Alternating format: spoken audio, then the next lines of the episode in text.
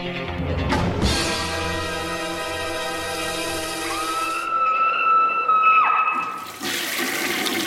Hey guys, what's up? Mr. Parka, of course. And um, this video right here, or maybe it's going to be a segment, I'm not necessarily 100% sure, but um, I'm, this is kind of old 85, 1985 horror movies that I've reviewed in the past few years that, you know, wouldn't make it in the dive in 85, or I, am going to recover them, but these are the old reviews. So some of these actually I hadn't um, covered yet. So, like, eh, there's some heavy hitters like The New Kids, which I've covered twice. So there'll be two reviews of The New Kids in this uh, Cut and Run, Fright Night, Reanimate. Reanimator. Fright Night and Reanimator will get redone, and Reanimator actually already has been. But you know, uh, you know, New Kids will not because I've reviewed it twice and once in the span, you know, recently. So, and also there's some old reviews from old, you know, some lesser known titles like Attack of the Beast Creatures, which I really enjoy, um, uh, Terror in the Swamp, as well as The Aftermath, which is a super bizarre kind of underseen movie, and uh, Transmutations, aka Underworld. So there's a handful of reviews for you, a bunch of them, and I I kind of put them all together for your viewing pleasure. They go from newest to oldest, so you can watch me get younger. Uh, yeah, so that is uh, hopefully cool for you guys. Uh, so roll that dive into 85 footage.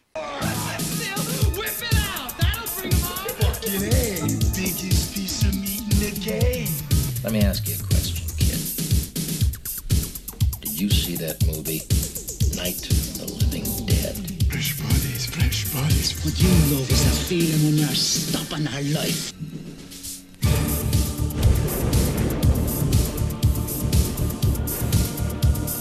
Kill for me. And he is not a welcome visitor. What the hell happened to Rosemary? You want a silver bullet, huh?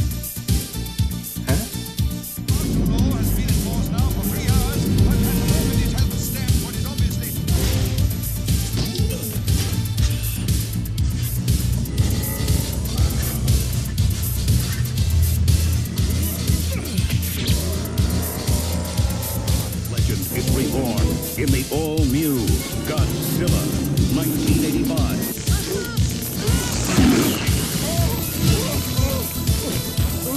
Perfectly normal for insects to be slightly telepathic. Yeah, it's normal for insects. But am I normal?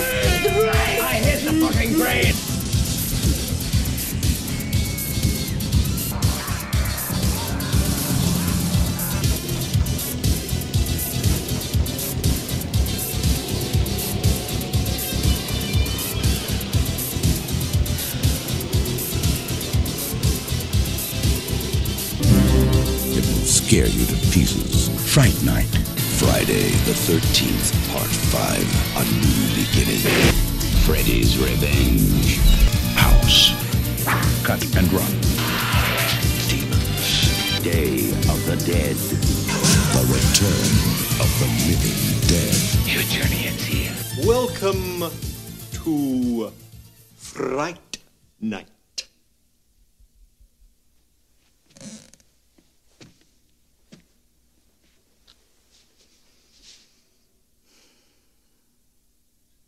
For real.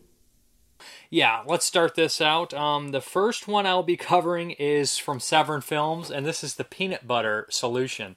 This is actually the first in their line of Severin Kids, which is perfect. Like I remember, um, if you guys ever listen to the Pure Cinema podcast, they kind of, you know, uh, talk about the stuff that's playing at the New Beverly Cinema, and they had um, a whole idea to do this whole run of movies called Midnight uh, Kitty Midnights, like midnight movies for kids, and that's what I kind of imagine the Severin, you know, uh, line would be is the Midnight Kitty movies.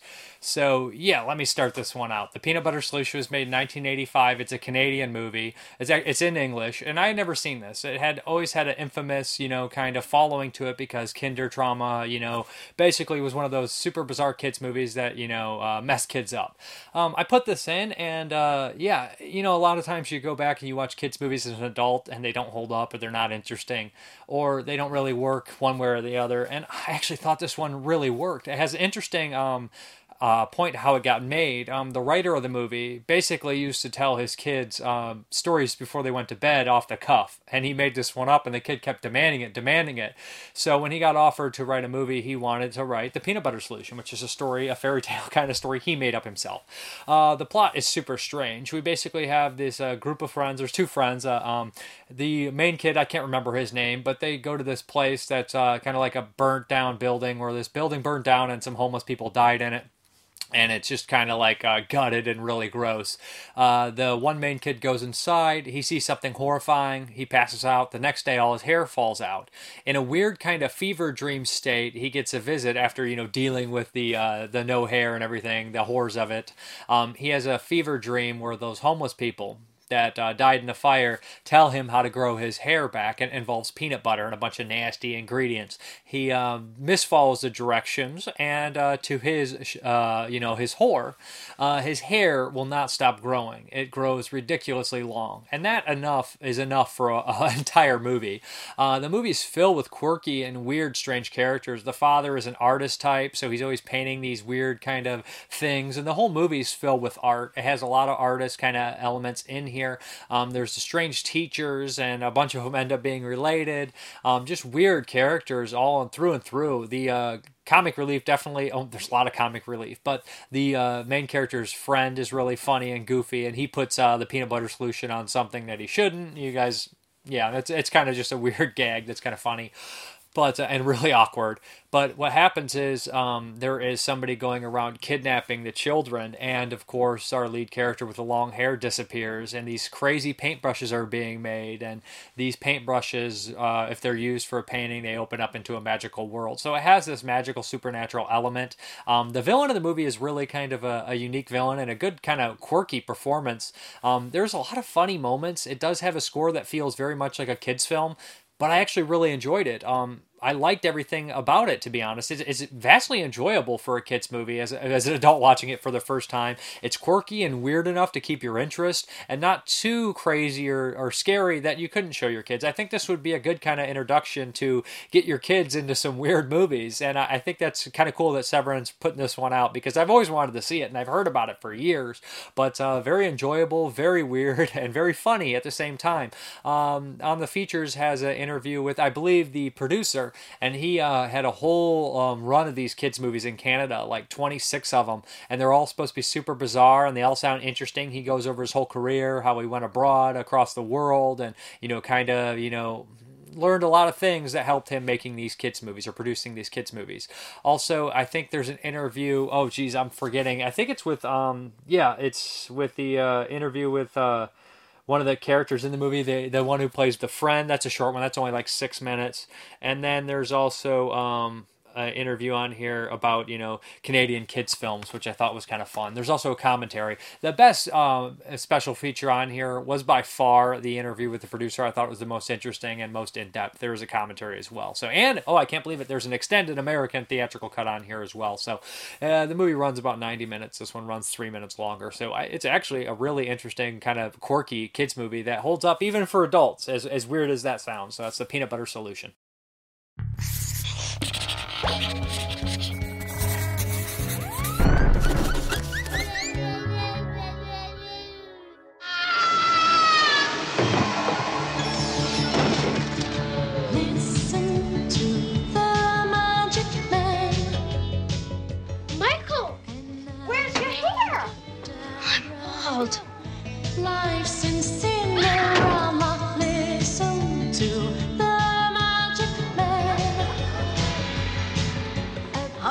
You all? Through lies, through hypnosis, through ice creams that put you asleep. Shh, he's listening. There's microphones. Stop! But, but what happened to my voice? I know that for kids under eight, it might have been a little tough. It's a really interesting approach to show this kid who's basically dealing with having seen the charred bodies of these homeless couple who is in this house. The hair, they would tie it to my calf. I couldn't keep a straight face because it was just really bugging me. See the peanut butter solution. That's life, sweetheart. You don't get no second chance.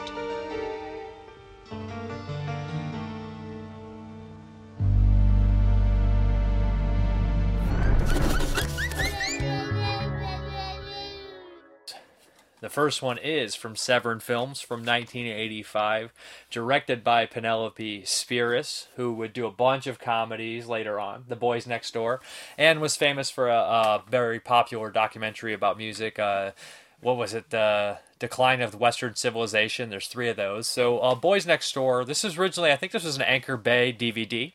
So I had had my eyes on this title for years, and it just was something I never watched. I knew it kind of had a cult following. It stars Maxwell Caulfield from Grease 2 and Charlie Sheen from everything Platoon, Men at Work, Young Guns. Do I need to go on?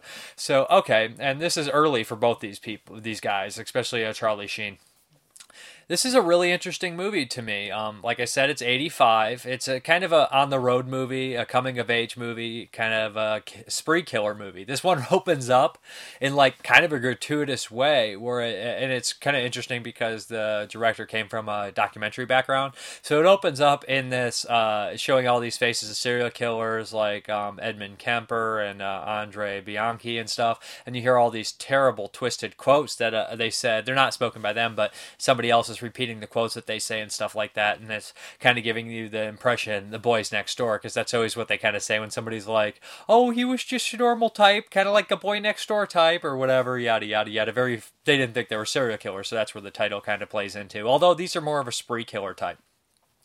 So I said these two characters, Bo and I can't think of the other character's name off the top of my head, are, are kind of just outcast. Um, now, Charlie Sheen's character is more just like ungodly horny and chauvinistic. It just wants to get laid, you know, typical kind of 80s character there.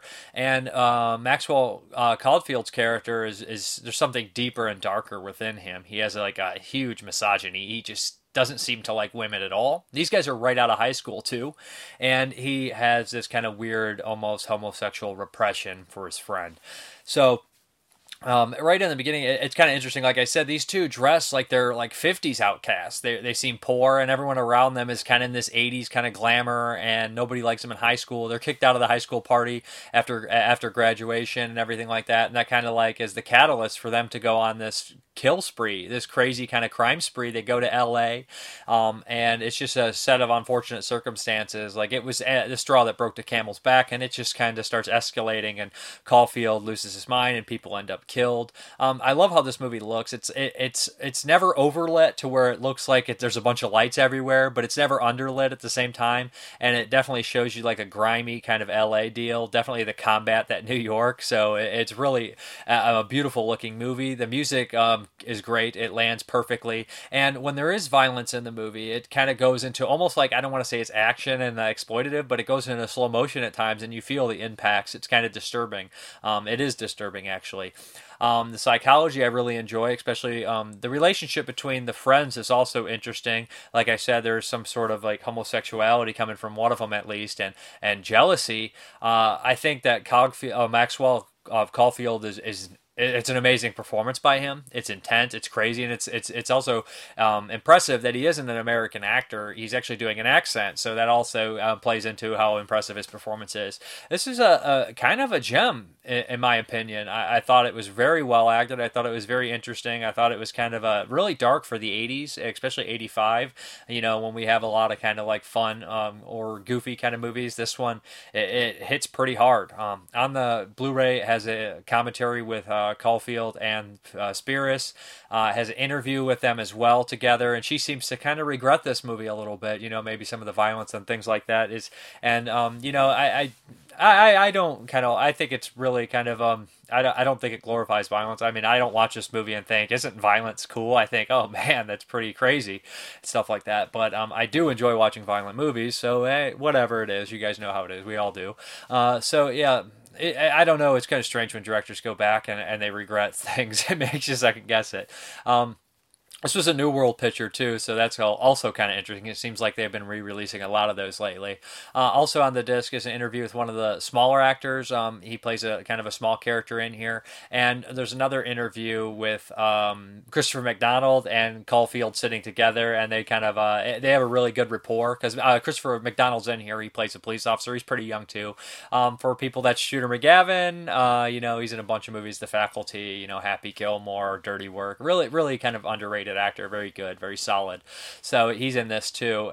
And there's just lots of nice little touches in the movie. There's these weird kind of side characters that are all kind of quirky and have their moments and, and place in the film and stand out.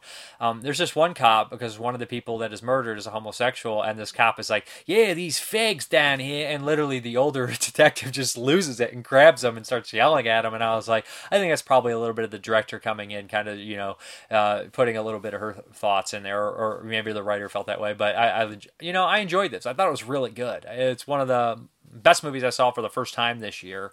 So um, it looks good. It sounds good. Um, it's just impactful, emotional, good stuff, well acted. And you know, Charlie Sheen isn't my favorite actor. That's I'm not going to make a secret about that. I always thought he was just okay, solid. You know, I never thought he was anything above and beyond. And I always thought he was, you know, kind of um, in the shadow of a lot of the other actors he was in, especially in like Platoon. But he's really good in this one, and uh, I, I, don't hate him. I think he's good, but he just um he, he stood out. But uh, still, I think the other guy's better. But then again, uh, as, I'm not as familiar with that actor, so maybe it was kind of like seeing him and be like, wow, this guy's really good. Yeah, I think that I wish I would have saw him a lot more. But um, yeah, I'd recommend checking this out. It's from Severin Films. It's out now.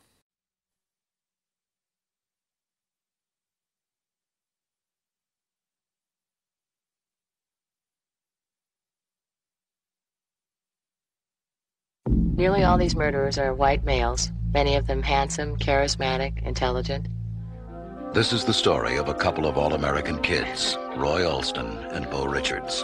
They're young, they're clean-cut, and like most kids, they want to do something spectacular. So what do you want us to do, huh, Roy? Uh, become computer programmers, maybe fly the space shuttle? He seemed like a regular kind of guy. Uh, you know, normal, kind of quiet. He, he just didn't seem like the kind of guy that would kill anyone. But Roy and Bo are different. Sorry. They're trapped, Walk in there Monday. We're on the drill press the rest of our lives. and they don't fit in. Look who's here. What happens when there's no way out? Should have killed him. Almost did. Almost doesn't count. These people confuse sex and aggression. They can't differentiate between the two. At 11:30 p.m. in Los Angeles, Roy and Bo met Angie Baker. Come back to my apartment. She was 29. Give her two seconds of pain. Girls like that one have given us 18 years of pain. Lisa Fisher and Rich Wilder were both 19. This is my game, sucker. Like if I had a 38 right now, I could make you do just about anything I wanted to. It's in the look. It's in the touch. It's in the eyes. It's the latest style in madness. Everybody's got a gun these days. They're more popular than sex. What are you doing, you crazy? Get out. Day by day, they're changing the face of America, A lot of people out there. and they're barely old enough to vote. It's you and me up here. Watching them. The Boys Next Door, starring Maxwell Caulfield and Charlie Sheen. From acclaimed filmmaker Penelope Spheeris, a motion picture and a warning. The Boys Next Door, rated R.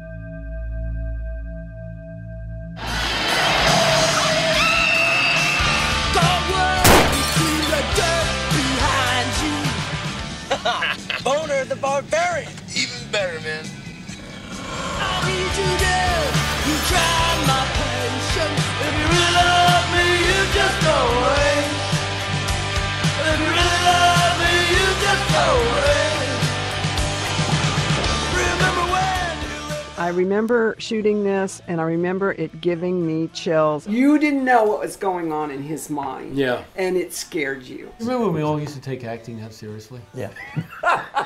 but this was scary because it was like seemingly uncontrollable. We wrote the song together, Texacala and I. We want your money. Give us your money. It takes you to some very dark places and puts you in some very conflicted positions. So now we're at the location of what was called the end zone in the movie. In real life, it was a gay bar called the Revolver.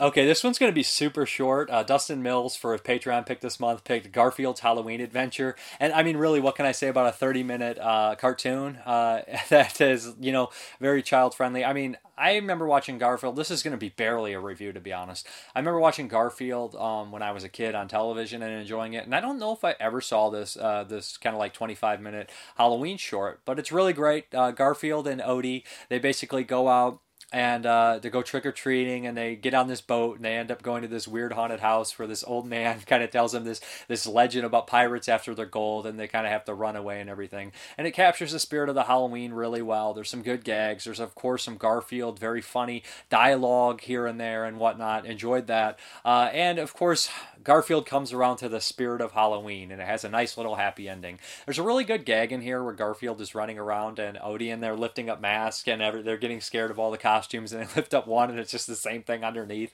Lots of funny gags like that. The dialogue is hilarious. I mean, uh, Garfield is very charming and it's very clever, and it's a perfect thing to show your kids around Halloween. I know this is probably like a minute review, but I, I don't know what else to say about it. The animation at the time, it, it looks you know cheap and older, but I've always kind of enjoyed that kind of animation. To be honest, it's not necessarily cheap; it's just a product of its time, and I enjoy it. But I mean, I was so used to watching Looney Tunes, and I feel like Looney Tunes animation is so much better.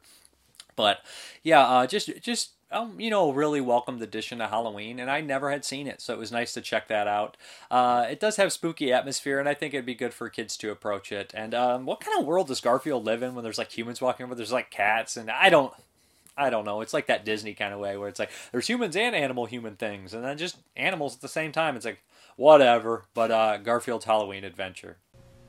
It's a night of spooky surprises. Oh, Halloween. For America's favorite fat cat. Don't bat your eyes. Garfield's Halloween Adventure will have you shaking in your boots Monday. Okay, guys, the next one here is from Mill Creek, and I actually covered this one about a year ago, and it is New Kids. I covered the original Spanish Blu ray um, that I imported that was supposed to be a region free disc, and here's the new one from Mill Creek. Um, this is a Sean Cunningham movie, so I covered it already, so I don't want to go into like mass detail about the movie. I will go into some, but I want to compare the editions a little bit as well, even though there's not that much about the editions that's different, but there is some significant differences. Okay, um, the New Kids, let me get over the storyline in this one. This is kind of a revenge film. This is a, it is a revenge film. It's an 80s teen kind of drama. Uh, pair of kids, one who appears in Full House uh, later on, Lori Loughlin, I think.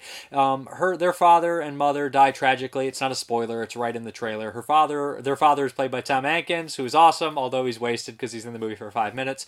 They end up moving in with their uncle, played by Eddie Jones, IRP, who just died last month. He pops up in stuff like Chud. For some reason, every time I picture this movie, I always think that role is Barry Corbin or somebody like that, and then like I rewatch it or I see it, I'm like, oh, oh no, that's the guy from Chud and a bunch of other stuff. He's very recognizable character actor. Just died last year. I mean, last month at the age of 84. So there's that. Um, R.I.P. But he, um, they move in with their uncle and aunt, and they have this weird kind of um. They're trying to get this. You, you get the impression that the uncle is this kind of guy who's always taking these chances, kind of shisty, like doing these deals and trying to, you know, make a business for himself, follow the American dream kind of deal. He has a little speech in here where he says it was 1960 something. JFK was president. Car, and he says all this speech about the car he's driving and stuff. It's it's pretty nice. You get an insight on who he is and you know um, what, what what he's all about. So he's trying to open this old fairgrounds kind of deal to you know around the towns, and the two nephew and niece move in and they start to help around there. Meanwhile, they're going to school and struggling with the loss of their parents. Some uh, local high school bullies start to center them, and I won't even call them bullies. This is like a gang. This is like the class of 1984 gang. They're ruthless, they're vicious, they're mean. They're led by James Spader, great bad guy, great villain. Just has a very punchable face in this. His kind of like main goon is John Philbin, and then uh, John Philbin, Return of the Dead, Tombstone, uh, a bunch of stuff. He's he's kind of he's a pretty good actor. He's in Children of the Corn as well, so he always kind of played a little prick, and he's good at it.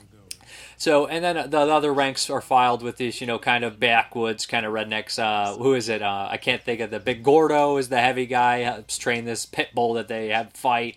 Uh, Mooney, who's just this uh, little goofy drug addict that James Spader keeps on the tip of his finger with drugs, and Joe Bob, who just seems like kind of a pushover in the gang as well. So he's got his weirdo gang. They all have their own personality. They start to make bets of who can sleep with, uh, you know, this new girl in town and whatnot. So that kind of of goes in there, and of course things start to escalate, and before we know it, we have a bloodbath, bloodbath on our hands. So it's a really good revenge movie. There's good baddies. You like the kids. You root for them. There's 80s montages, so you got that going on. And it is a Sean Cunningham movie, the director of Friday 13th, and a couple, you know, sex, I guess 80s sex comedy deals. So it is exploitative at times, and you know uh, he never shies away from killing some animals. Think Friday 13th, the snake, and this has a chicken in there. So if you guys are a little worried about real animal deaths, that will probably bother you.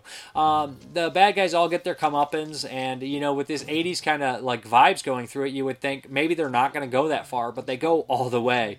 Um, I love Eddie Jones in this movie, the uncle. He's just really fun, larger than life character. Feels like a character right out of Great Outdoors or something like that, which I love that movie as well. So I really dig this one. I think it's a good '80s classic movie. Um, I think it's definitely uh, caught in the '80s. I don't think they would ever make something like this nowadays, unfortunately, but it, has its mean streak in it. But all in all, I mean, dumb people would think like that's how real life works, but you know, of course, the bad guys do some real ruthless things, like I said, and you love what happens. And these guys are like a gang. So, um, really entertaining revenge flick. Um, now let me compare that. Also, Eric Stoltz makes an appearance in here for you guys, so that's nice. Uh, first, Marty McFly. So the comparisons here, I noticed when I put in the um, Spanish Blu-ray, I thought it looked a little duller. I thought maybe that maybe that's just a bit rate, but I thought that the uh, Mill Creek disc looked better. I thought maybe maybe the Spanish one is is just an upscale, but I thought it looked a little bit better. I thought the colors were better. I thought the details were sharper. Um, the sound also I think is a little bit better. Unfortunately, they don't, on the Spanish edition you get uh, Spanish and English audio and a couple more subtitle options, but in the Mill Creek you get subtitles as well. So if you're an American uh, or in the United States or whatever, or North America, I would probably go for sure, or you know, even in the UK, I I don't think it's region free, but I would go with the Mill Creek edition. It is just a better looking edition, and the price is probably a little bit more affordable. Uh, so I would go with that one. It's an improvement, and I'm glad to have this one in uh, Blu-ray in the states because it's not really talked about all that much, and I think it really could, you know, be on that level with something, of course, like the Class of 1984 or any other gang revenge movie. It's one of the better ones, top five for sure. It's it's great, good stuff. They are brother and sister alone. Man said Mac and Mom are dead. Killed in a car crash. On their own. Without parents. Without friends. Trying to make it in a new town. Something bothering you, cousin? No. Nothing ever bothers me. Facing a dangerous new enemy. Yeah, I can get it. Says who? Says me and 50 bucks. A gang that will stop at nothing to add one new word to their lives. Terror. You think we ought to light ourselves a little fire? You want crazy? Well, I'll show you crazy.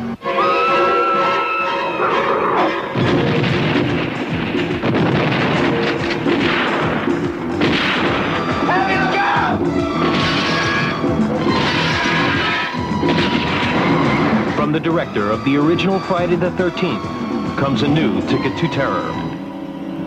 Striking back. You want crazy? Well, I'll show you crazy. Okay, guys, the next one is the VHS Voyage. This is Transmutations from Vestron Video. uh, directed by George Pavlou. I actually watched the DVD import called Underworld. Um, but yeah, this is by the same director of the legendary Rawhead Rex and another movie called Little Devils about little creatures. Uh, funny thing about George Pavlou, I think this was his first Transmutations. This, along with Rawhead Rex, was what made Clive Barker say, Man, I am not letting anyone else direct my movies. I'm directing Hellraiser. So we can thank George Pavlou for that.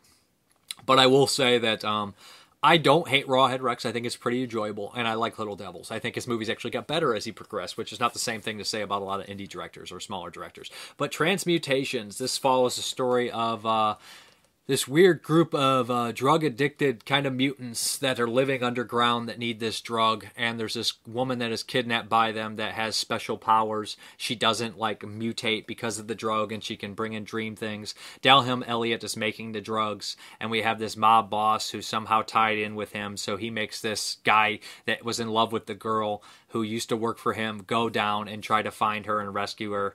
But there's some twists and turns. That's the plot of the movie it's an English film, and I will say this: you know, when a movie's dull, it's bad enough. I like a lot of English films, but when an English film is dull, it is torture. And this movie is dull. It is dull. It is a dull film. I'm sorry to say that. Transmutations is dull. The lead in the movie is an older guy and he has like red stripes to his hair. And right away I was like, what's going on here? Is this supposed to be like, is he like supposed to have this punk side to him, but it's not like, or he used to have a wild side? I know he's a recovering drug addict. Regardless, it doesn't look right. He doesn't look like the guy would have it. He doesn't play like he'd have it. He's very bland uh, character. I'm not saying he's a bad actor. It's just a very, very poor character. Um, the concept is great. I would love that. You know, I would say that Nightbreed and Ozone um, by J.R. Bookwalter kind of mix this. This is like a mix of those concepts. These those are both made after this, but that's like the mix, and, and it should be great, but it's not really great there's some okay effects on the monsters. I guess I won't say monsters, mutated people. But uh, besides that, there's not much going for it. There's some action at the end. Some of it's not shot particularly well because there's moments where like the mutants will be shooting back and the guys are standing, the bad guys are standing out in the street shooting at them, and the mutants are like hidden behind stuff and they'll get shot and die. But then when the guys on the street aren't getting hit, even though they have low ground and they're not hiding behind anything, I know it's a movie, but come on, just have them hide behind something for Christ's sakes. Um, just stuff like that. Uh, the acting at certain places is rough. Um, I just don't particularly care for the movie. It's very dull. It's very boring. I like the concept. Um, I'm coming at like a four out of ten on here. Um, I don't. I, maybe it would look better. I, there is a the VHS cover is amazing by the way, and there is an extended cut which is on that DVD. It didn't look particularly good. I didn't know it was there, and it, I already had trouble getting through the hour and 25 minute version. So I was like an hour and 36 minute version. No, no, no transmutations. No more of that. Um, but like I said, there's some moments that I kind of enjoyed, and the ending has some cool stuff. Denholm Elliott's okay in it, and uh, he, he's kind of a weird guy in real life, so it, his weirdness kind of translates to the screen. Um, it's just it, it, the mob aspect is okay as well. It just could have been so much better. Maybe budget constraints held him back. Maybe the characters held him back. Maybe the script held him back. It's just kind of a boring, dull movie with a great concept that just falls very flat, and uh, it's not worth checking out. I don't think so. That's Transmutations.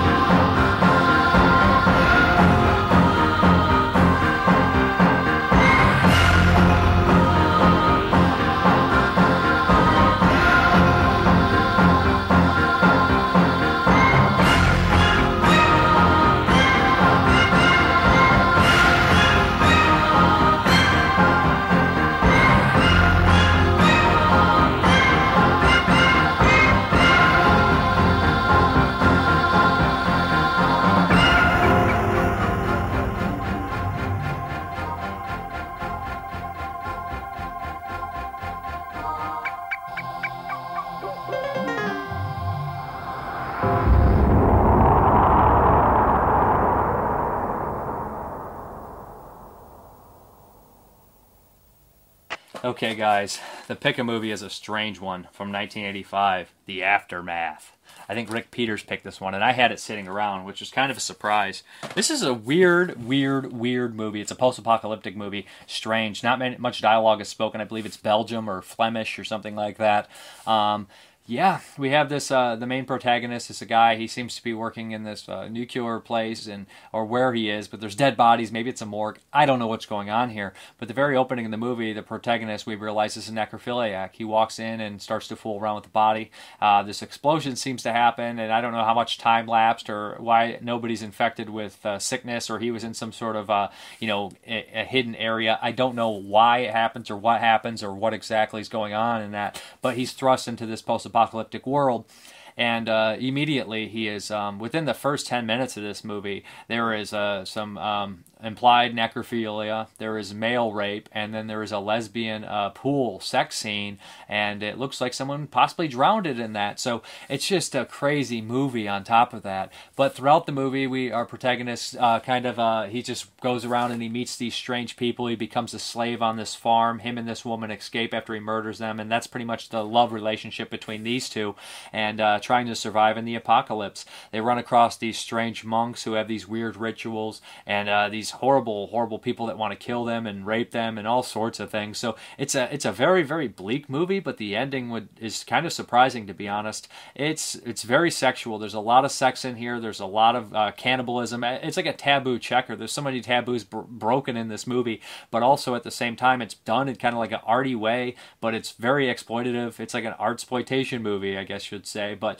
it's interesting to watch and uh, it's uh, unique and it, it doesn't really pull its punches, but the ending feels so strange and it almost is like, is this some sort of thought instead of reality? But I would recommend checking it out if you like extreme movies or weird movies or different movies. Uh, there's some really good moments in here, and it looks so bleak. It's in full screen. It doesn't look particularly great for the price on that release. It's like 35th anniversary or 25th anniversary. It's like, yeah, you think you'd try to do something with it. Maybe the elements are lost, but there's not any features on here either. There's not much spoken dialogue, so there's no real subtitles. But uh, it, it's a weird, strange movie. I'm glad I saw it, and I, I, think that other people would really enjoy seeing this one. And it's definitely different, definitely unique, and and uh, there's some stuff in here that you won't see in other movies. I don't think. Um, and uh, it's definitely one of those uh, post-apocalyptic movies, and it feels more like a horror movie in a lot of ways, and just crazy, crazy, weird stuff.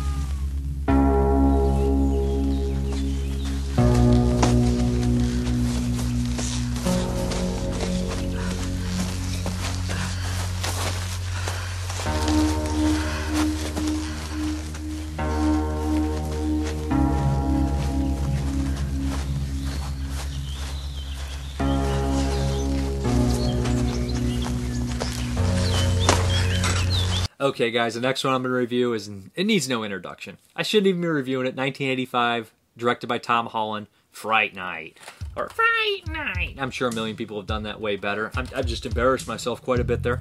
But yeah, this is the Eureka edition that comes with the documentary You're So Cool, Brewster, and a slew of other features. Uh, I'm going to be brief, more brief on Fright Night, um, but talk more so about, uh, you know, the You're So Cool, Brewster. But Fright Night, it's a classic. I've always loved Fright Night. I've always loved Fright Night too. Um, Tom Holland did a great job with this. And uh, the older I get, the more I realize uh, how good a movie this is and how, how well he made mix the comedy in his movie. It's not like uh, just so goofy or even campy. It's serious in its tone, and the dialogue is great. There's not a weak link in this movie. If anybody doesn't know the plot of uh, Fright Night, it's basically Rear Window with a vampire. Charlie Brewster uh, lives with his mother, and uh, he basically one night next door he notices that Chris Sarandon and his helper are up to something strange. Girls keep going in and not coming out, and there's also some serial murder going on. He puts two to two together, and then he realizes, of course, he's a vampire. He sees his fangs and whatnot. That starts basically the problem right there. And uh, what would a kid do? Well, a kid tells the police. He does that, and it, it, it goes to a brilliant scene with uh, Art Evans, who pops up as a cop. Also in the movie Mom, where uh, a mom turns into a werewolf. If anybody's ever seen that one, it's pretty fun. But uh, and then the cops don't believe him, of course, and that. Um, he goes to his childhood hero, one of his heroes, uh, Peter Vincent, based on Peter Cushing and Vincent Price. He's a he's a late night host on this horror show and uh, introduces his old horror movies. So he goes to him, played by Roddy McDowall, classic actor, and uh, the basically him and his friends have to face off against Chris Sarandon and his helper. It's a great movie. Uh, it, it, does like uh, they talked about in the making of and all the interviews and whatnot that this movie adds a human touch to the vampires and there's moments of you know sincerity in here, stuff that pushes the movie far further. Also, the great uh, score uh, by Brad Fiedel does an amazing job. Who did Terminator the year before, so it's got really great stuff going for it. The You're So Cool Brewster documentary is two hours and 26 minutes long. It has all the major players in here except uh, the mother they really couldn't find, but it, it's great. And of course, you know, obviously Roddy McDowall passed away. They do have some archival stuff in here with them, but uh, they have the special effects artists. There's lots of good behind the scenes stories about that, and uh, about one guy getting his ass chewed out for going above the for having some weird thing where they kind of just screwed him over, but he got to work on the movie anyways. Steve Johnson's on here. There's lots of good, funny anecdotes, and they talk about all sorts of things and questions that you had about Fright Night. Like, what is Billy Cole? What is Billy Cole really? Is he a ghoul? I always assumed he was some sort of ghoul, weird helper, zombie thing. Uh, they talk about that. They talk about. Um, the sequel and whatnot. All, all great anecdotes. And uh, the guy who plays Billy Joel, uh, Billy Billy Cole, Billy Joel, yep, yep, Piano Man. I'm just kidding. But uh, Billy Cole, he uh, his interviews are funny. He's a funny guy. I guess he was like an improv comedian, and I love the stories he tells. It really cracks me up.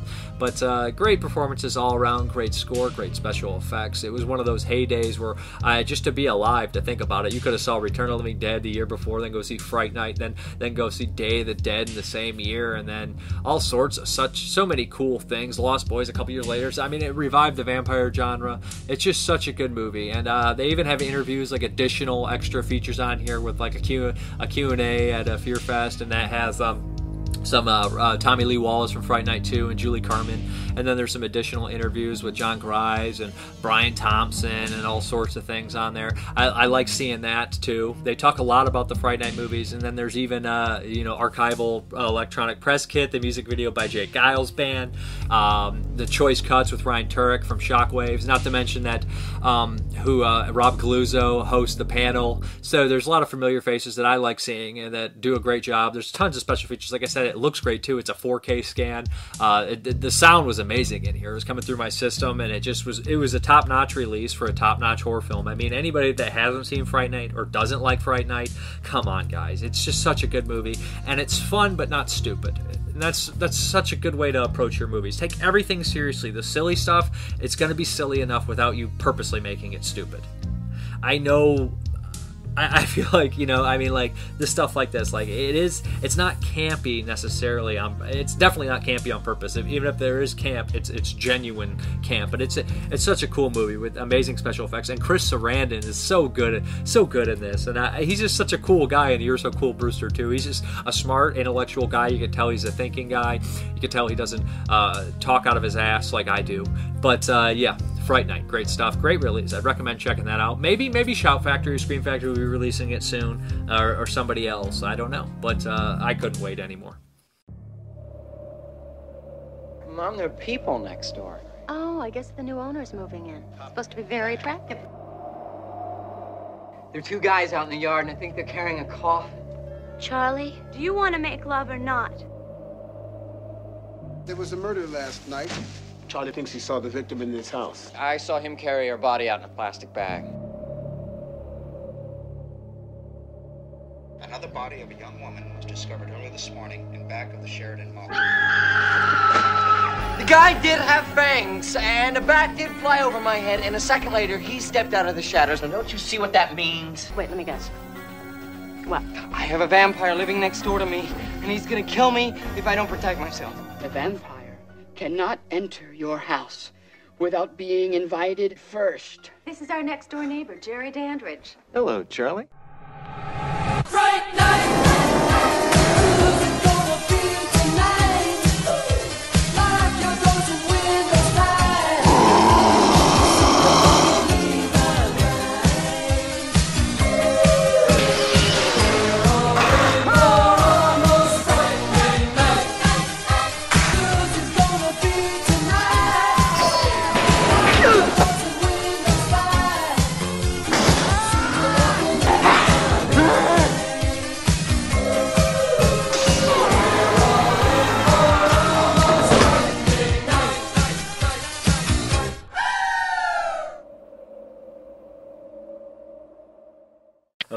The next one is the VHS Voyage. Let me know how if you guys are liking these VHS voyages. I'm, I've seen comments on there occasionally. People are like, "Iced, yeah," but uh, I'm, I'm just curious. Get some feedback on it. I don't have the real copy of this. It's a bootleg of Attack of the Beast Creatures from 1985. This is one of these movies that you see clips of, and it's just like, what is this? I decided to find out what it exactly was. Um, it's about this group of people. About nine people get stranded. Uh, this uh, big cruise line sh- uh, sinks. You don't see it. You see it in the background. It looks like forced perspective, maybe like a, a, a painted uh, picture in the back. I forget what they call that off the top of my head. But uh, what happens is they get stranded on this weird island. One, a couple people are injured. You got the rich jerk, and you got a lot of character development, which is surprising in this movie. So they start to develop these characters. The acting's much better from most, from the mo- for the most part. There's some bad. The rich guy's a little, a little bad, but for the most part, the acting's better than expected. And I liked all the characters. I didn't hate anyone, even the dickhead. I liked. So we have this. They're on the island and uh, they're hurt. They don't know what to do. They're in a lot of trouble.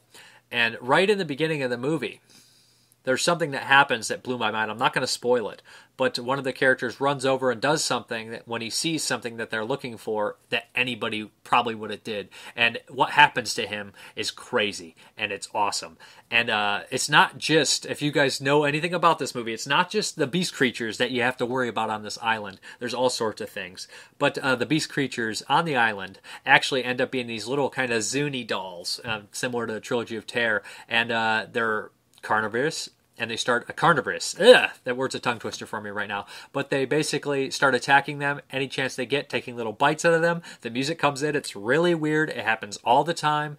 And these poor people are stranded in this what seems to be a tropical island, even though it shouldn't be. And they're confused. And it's them fighting off these little creatures the whole movie and bonding together. And then they'll have a moment of uh, you know to talk to each other and uh, some more character development. Then somebody will get killed. Some more character development. And then the shit hits the fan at the very end and you see what these things are doing, kind of in a way. You don't understand why they're there. It's really weird. It's really crazy.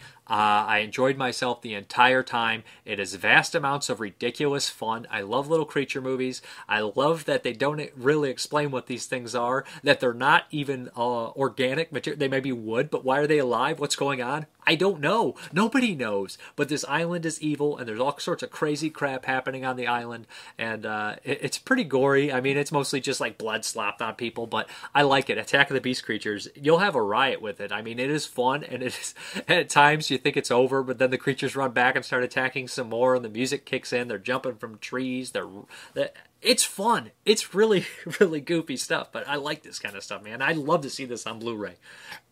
Where are the elements? Are there elements? Come on, Attack of the Beast creatures. We need. We deserve this.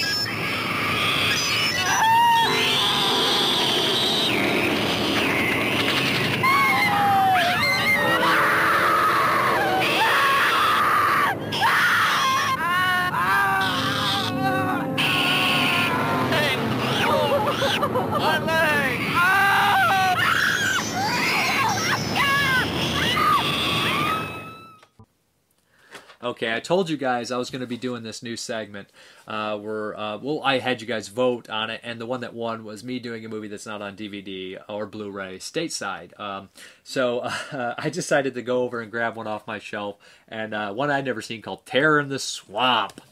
Yeah, by Billie Holiday. I also had a bootleg. I watched the bootleg.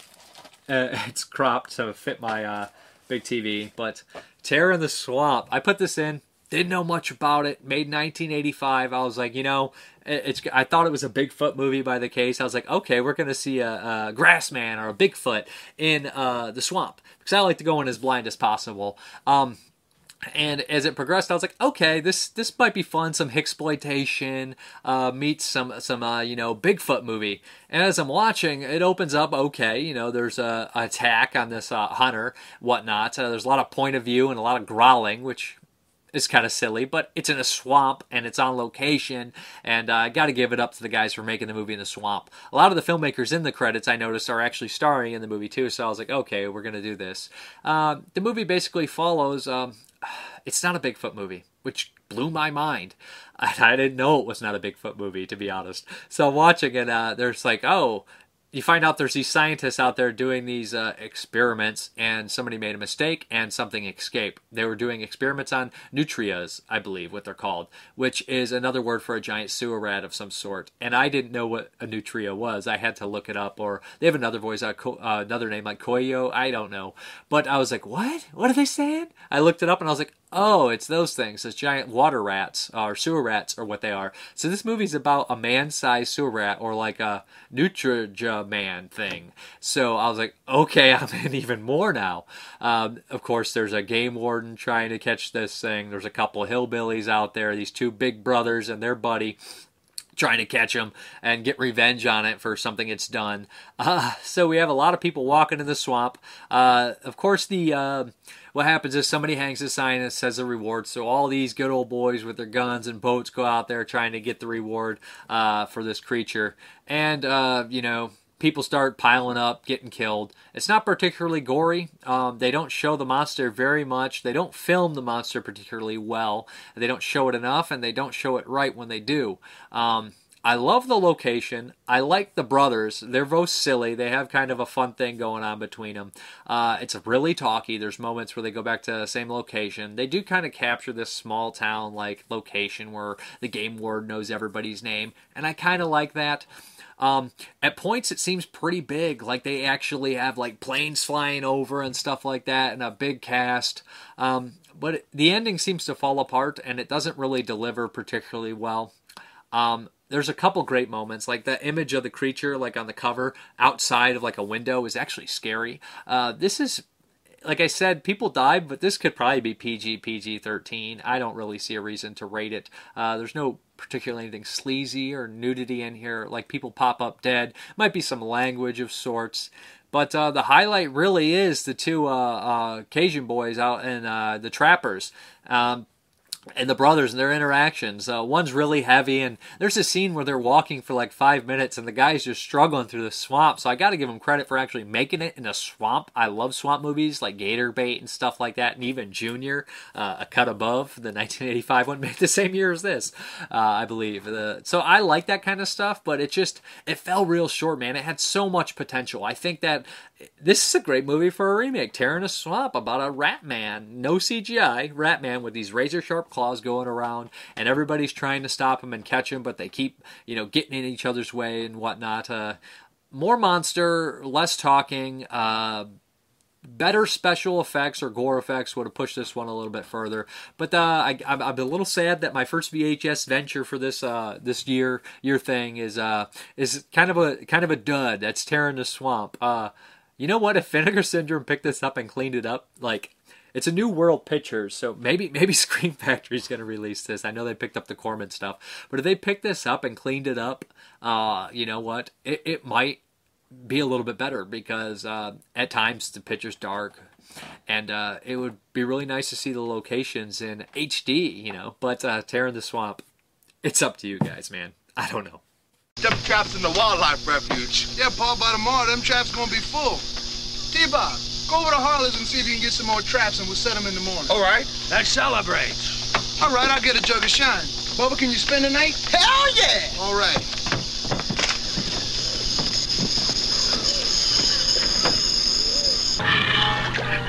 Say, Bubba. What? You know how many cages it takes to eat possum? How many? Two. Two. Yeah. One to eat and one to watch the road for cars. Bubba. What?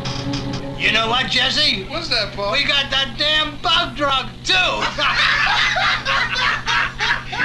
this time tomorrow, we're gonna be a rich bunch. Hell yeah! We on our way.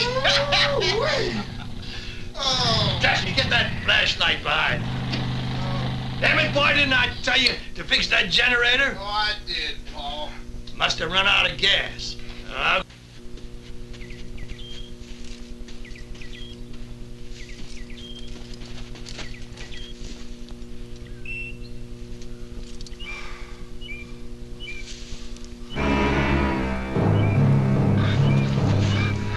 Jesse! Je- Jesse! Je- Je- Jesse! Jesse! Eva, what's wrong? What's wrong? We're going our way to get you to Harley's. What's going on? Jesse, it, it was Pa's leg, Jesse.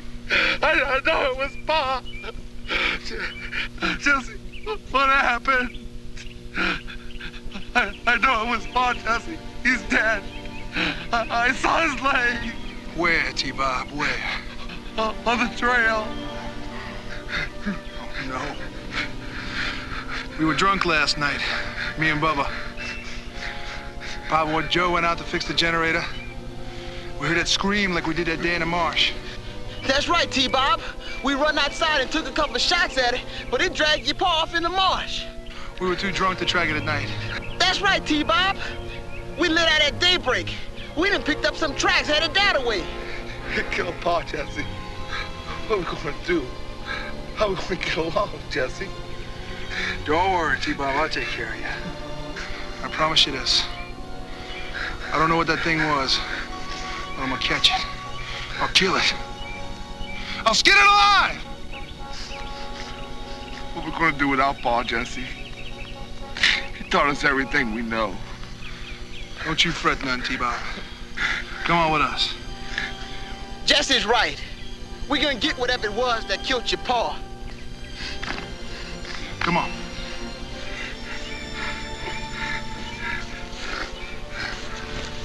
Across the swamp.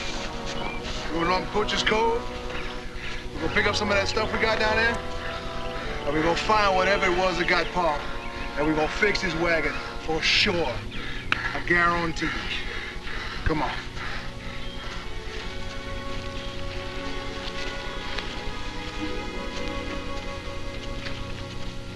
The next one here. Pretty excited about this one. Uh, this is uh, from Code Red. This is on the Ronin Flix site. This is Cut and Run by Ruggero Deodato. He's one of my favorites. If you guys don't know Ruggero, uh, he directed uh, House on the Edge of the Park, Cannibal Holocaust, and Jungle Holocaust, among others. Uh, Live Like a Cop, Die Like a Man, and Cut and Run. This is the third of his jungle adventure movies. I'm going to settle something right here.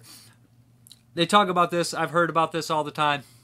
Umberto Lenzi did do the first cannibal movie, or the movie with a cannibal scene in it, called Man from Deep River, one of the jungle movies. He went on to do stuff like uh, Eaten Alive and Cannibal Ferox. Uh, Ruggero Deodato did Jungle Holocaust, uh, which was probably, he got the money for it because of Man from Deep River, but he would go on to do uh, Cannibal Holocaust, which was the Mac Daddy cannibal film of all, which Cannibal Ferox ripped off. And then he would later do this. So it's like, although Umberto Lenzi may be the father of the cannibal, uh, Italian cannibal genre, Ruggero Deodato is still the king.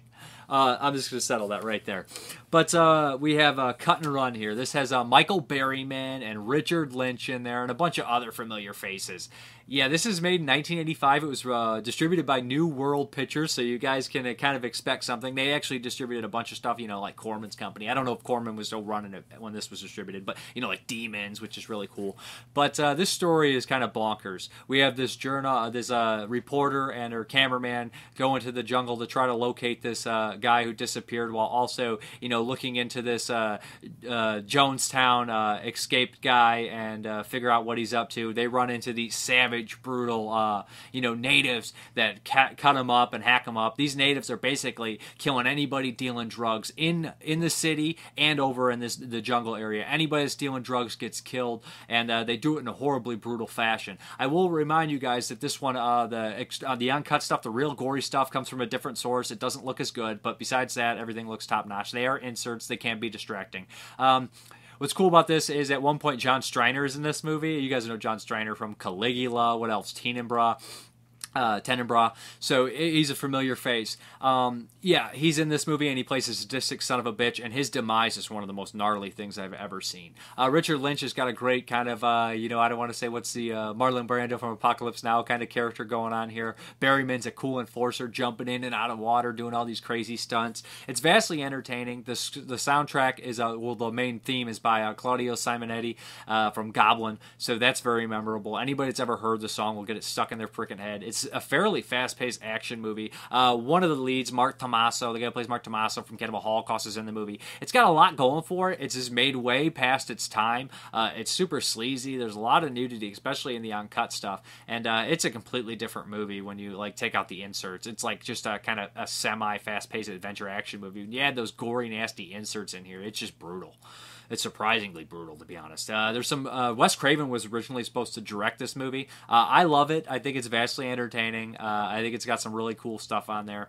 Um, I like the jungle adventure movies, Cannibal or not. Uh, the the disc actually has a fair amount of features on there, which is really fun. Ruggero Deodato interview. Uh, and uh, two really long interviews, one with Leonard Mann and one with uh, the guy who plays the lead. And uh, he had some. They they sound like this movie was a crazy set. Ruggero Deodato is uh it's much more um uh, you know, kind to them than they are to him. They talk about the uh, the way it was shot was really hard, and uh, they talk about Ruggero. You know, they, the one guy even says that he might have beat his girlfriend. So it's like he's definitely slinging some mud, and uh, this this shoot sounds super intense and super dangerous and super crazy. But uh, what's the guy's name? Uh, Willie Aames has some great stories on there. Loved his stories. He even talks about John Wayne and Tony Curtis and all these people back from old Hollywood and how he met them.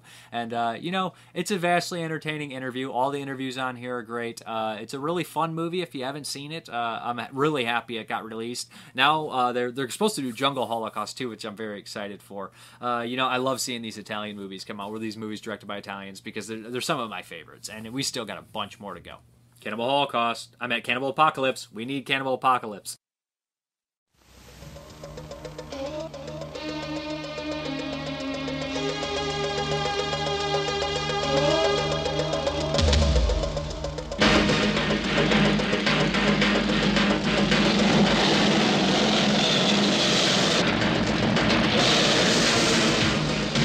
Civilization has introduced countless evils to this mysterious jungle, but not terror.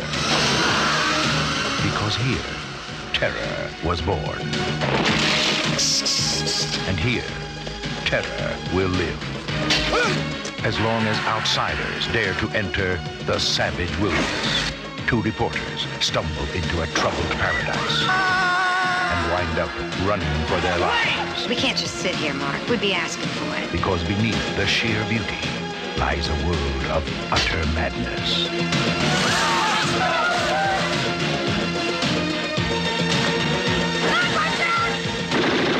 Today's headlines erupt in a timeless thriller.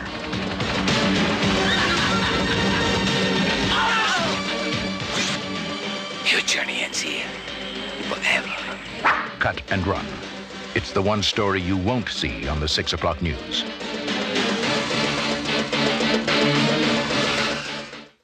The next one here is the new kids. This is the Spanish import I showed. Uh, I'm not by Sean Cunningham. Uh, this is I'm not sure the quality. I'm not sure if it's better than the DVD. I never got a chance to watch the DVD, which I do have. Uh, but yeah, the new kids. Uh, this is kind of your '80s gang movie uh, that surprisingly is very mean spirited, but also has that 80s kind of cheesy charm to it, which uh, these kind of movies are very rare nowadays. You'll never see something this mean spirited with that 80s kind of charm uh, that doesn't feel like it's tonally messed up. Uh, but the New Kids follows the story of uh, these these two brother and sister, like the perfect kids. They come from this military family with great parents, and uh, something tragic happens to their parents. They have to move in with their uncle and uh, live in this kind of uh, amusement park and help them fix it up. Uh, the bullies are the local, you know, criminals, high school criminals, have an eye for the girl, and they make this kind of rage carry two bet. Well, I could sleep with her first. John Philbin and the leader James Spader make the bet. John Philbin is in Return of the Living Dead and Tombstone, if you guys aren't familiar, and James Spader is in Wolf and Stargate and a bunch of other stuff. But yeah, so they uh, kind of make this bet and they peg. Uh, they- they start they start stalking him. Fights happen and uh, it, it just escalates to ridiculous levels. And uh, this is one of those movies where I wanted to strangle. I absolutely wanted to strangle the bad guys. They're great. I love a, a good gang of bad guys. Everybody knows that. Class of Nuke 'Em High, RoboCop, Class of 1984. Love my bad guys. Love my gang of goons. And this is one of the better gangs of goons around. They're ruthless, and uh, I love what happens to them by the end. But this all boils over into this giant action-packed climax in this half-built amusement park at the end. Uh, there's there's good m- amounts of drama in here. It feels like that 80s inspirational movie at times, but then there's moments of really sadistic brutality which kind of come out of nowhere. I know totally a lot of people won't like this, but I, I think it works, especially in the 80s. Uh, I, I love the hell out of it. I think the acting's top notch. Uh, and there's also this really these weird moments with the pit bull because they're training this pit bull, the gang, and it's just scary to be honest. Uh, not necessarily a horror movie, but kind of like a revenge movie, which is probably my second favorite after horror. And it, you know, I'm, I'm, I'm I love the exploitation and revenge and stuff like that, but. I would really check this one out if you guys haven't seen it. The Spanish import's not very expensive. The DVD's probably even cheaper, but it's the New Kids, uh, I believe from 1985. Uh, I like it better than Friday the 13th. No, hate Friday the 13th, but you know Sean Cunningham has a, a decent amount of movies on his uh, on, on his uh, resume that people don't talk about. They always talk about Friday the 13th, and but I love the New Kids. I, this is the first time I ever saw it. It's been on my radar for like 20 years, but Loved it. I think I have five or six titles to review. Let's hop into this. The first one is a jumbo release from Arrow Films. This is the Reanimator box set. Uh, it was freaking awesome to see Arrow Films tackle this one. I think everybody loves Reanimator for the most part. You know, it's a cult classic. It's one of the best dark horror comedy movies ever made. Uh, and this bad boy is loaded. Uh, if you guys aren't familiar with the story of uh, Reanimator, it's uh, based off an H.P. Lovecraft story. Uh, it was kind of published in six parts, uh, and it's a little different from the movie. It's less goofy, probably his most straightforward and gory and nasty story, but still not much like the Reanimator. Uh, it is, but it isn't. Uh, the Stuart Gordon movie is definitely more highly sexualized version and uh, more splatter and comedic. But uh, what happens here is uh, this character uh, uh, Herbert West moves into this Miskatonic uh, Institute, and he has these weird experiments where he has a serum that continues brain activity. After they have passed. Uh, it's not necessarily a, a, good thing, and it doesn't really particularly work very well. Uh, the subjects are jerky and crazy and insane. Uh, he kind of enlists the help of a promising student who's dating the dean's daughter, uh, Dan Cain and the two embark on this crazy journey. Uh, of course, the dean himself, Alan Halsey, gets involved, and a weird, menacing Dr. Carl Hill. And of course, uh, Megan, who is Dan's girlfriend. Uh, it ends in tragedy. Uh, it's gory, it's ridiculous. Uh, it has some really great sight gags. It's low budget, but you really can't tell the budget because the way it's edited, they do a great job on it. Uh, they, they did the best they could with the effects, and it, it just.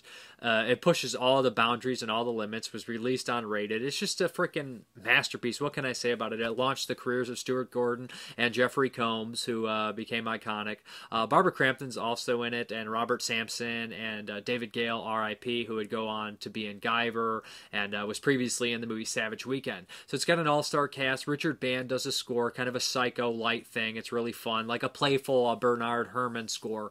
there's not much I can really say anything else that anybody hasn't said about Reanimator, but it's just a gory, splattery movie that pushes boundaries with a really good cast, a really good script, uh, well acted. Like I said, uh, well written, and uh, I, I, will say some personal thoughts about the movie. Uh, you know, Jeffrey Combs is great in it. Uh, you can't even mention the movie without mentioning Herbert West. But what I will say is, uh, I think that the underdog of the story, Brand, uh, Barbara Crampton and uh, David Gale are both amazing. I love David Gale in this movie. His performance is just one of those uh, iconic, creepy bad guys. And the severed head, I don't want to give too much away, just in case you haven't seen it, but go see it for the love of God. But uh, Robert Sampson, he plays uh, Dean Halsey. He is uh, just one of these really good kind of character actors that gets to play this really juicy role. He starts as this, you know, kind of like loving father figure, but stern. And what happens to him after after one of the uh, experiments gone wrong, uh, he turns into this kind of monster, this uh, Frankenstein monster like character where he's controlled. But uh, towards the end of the movie, has this great arc, and you can see him emote all these things in his face, which is beautiful. I actually wrote a review for this one at the Screaming Toilet page uh, in the link below. If you want to click on it, read it. Uh, for as far as the features, I'm going to read right off the back and kind of talk about them a bit because it's so much on here that I don't remember everything. But I watched everything, and it took four days. So if you're a Reanimator fan and you got four days, then I would highly recommend checking out all the features. Uh, it has the inter- integral cut in here, which is 23 extra minutes, which is great to see. It, it, it kind of cuts the brisk pace of the original Reanimator because it, it's super. Uh, the, the Reanimator is like 86 minutes, so it's awesome to watch it, and it's just gory and fun and straightforward uh, with laughs and cringing stuff and good drama. But the 23 minutes really adds some good character moments, some transitionary scenes and stuff like that, and some cool subplots with Dr. Hill digging deeper into how he can kind of hypnotize people, which is really cool. These scenes are also included separate also, are three commentaries on here, which is crazy. The newest one being which the cat with the cast and crew from the musical, which is kind of cool to see their take on it. They sing a little bit in there. I myself have not seen the musical, but it was nice to see them talk about it. Uh, there's a making of, which I believe is an older one with uh, interviews with all the big players who are still alive. They're they're fun. Uh, they they have good memories of the film. Uh, there's also interviews with uh, Richard Band, which I never saw, and even uh, Tony uh, from uh, Fangoria, Tony Timpone, I believe it is, and uh, tons of other stuff. Like I'm saying here, they talk about uh, a couple interviews with Richard Band on here. Uh, it and uh, what else is on here? Trailers, of course, extended scene, uh, just really cool stuff. Uh, it, it's actually amazing. You can even see script comparisons on here, and included is a comic book. Another cool thing is the limited edition's two discs. The second disc has an integral cut on there, so if you want that, buy now. And it also includes this uh, featurette, uh, the films of H.P. Lovecraft, which is nice to see because they uh, kind of a refresher course. Most of the movies you've heard of, they start early, and it's nice to see how Stuart Gordon pretty much changed the Lovecraft genre for film. Uh, but it's it's really cool to see. There's even a couple uh, nice ones in there that I I forgot about or I didn't think were really Lovecraft movies, and I was like, oh, Dark Heritage, I've heard of it, have it, never watched it. Uh, so yeah, if you like the Reanimator, I would highly recommend picking up this set. It looks great. It's loaded with features. Has a freaking comic book, has three commentaries, has a making of, has an intro, two cuts, all remastered in 4K. It sounds good, and uh, it's nice to see this movie finally get the respect it deserves on Blu-ray.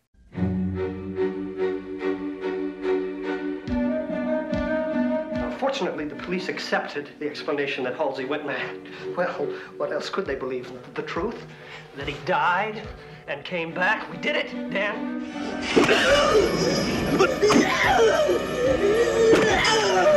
The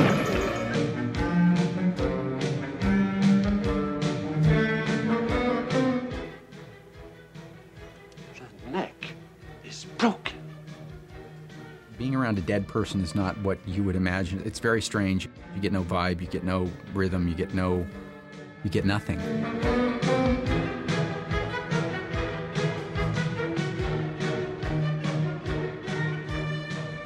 I remember thinking that here's a, a guy who might be following in the uh, footsteps of Vincent Price. All that's left is on the screen is a green vial, the reanimation fluid, and you hear a loud scream, and boom, that's where the end title takes off. My first play was Run, Robber, Run. We, we also did a lot of shows where the costumes were leotards, and, and uh, one of the members of another company kept referring to us as the Granola Theater Company. It was the most wonderful theatrical experience I'd ever been a part of. It was, it was great. He had slowly tried to perfect a solution which, injected into the veins of the newly deceased, would restore life. It's really faithful to the original story. The only real difference is that the protagonist is, is a man. I've broken the 6 to 12 minute barrier. I've conquered brain death. You'll never get credit for my discovery. Who's going to believe a talking head get a job in a sideshow? It will scare you to pieces. I will reveal to an astonished world my new serum.